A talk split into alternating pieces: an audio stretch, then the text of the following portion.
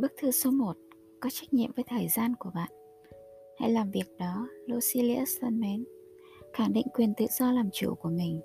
Hãy nhìn lại và trân quý những khoảng thời gian trong cuộc sống Mà từ trước đến nay bạn đã bị lấy mất, bị cướp đi Hay chỉ vô tình trôi qua.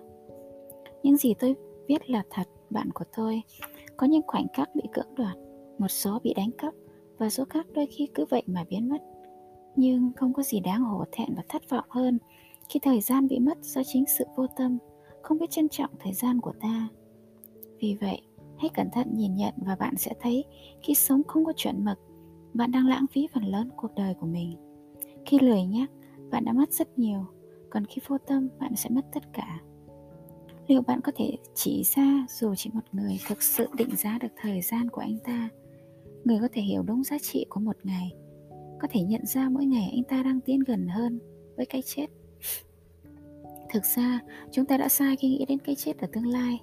Nó đến với ta mỗi ngày, với toàn bộ quá khứ của ta đều đã chết rồi đó thôi. Vì vậy, lucilius thân mến, bạn hãy thực hiện điều đã nhắc đến trong thư, trân trọng từng giờ, từng khắc của cuộc đời.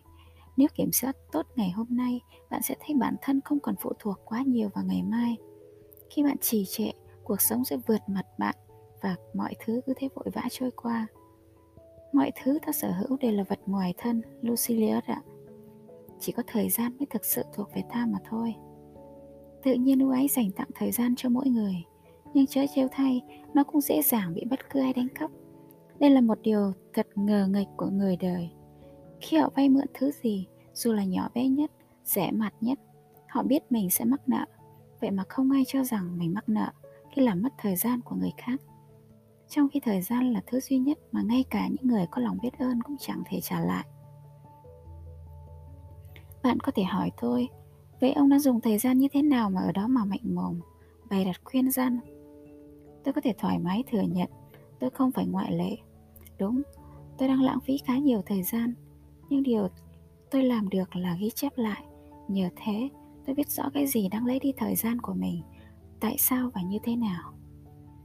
Tôi có thể chỉ ra chính xác những thứ khiến mình sao nhãng, nhưng hoàn cảnh hiện tại của tôi cũng giống một người bị dồn xuống cảnh bần cùng mà không phải lỗi của họ. Người ngoài sẽ dễ dàng đồng cảm, nhưng khó ai đó có thể thực sự giúp đỡ. Tuy nhiên, hoàn cảnh ấy cũng đâu có gì quá to tát.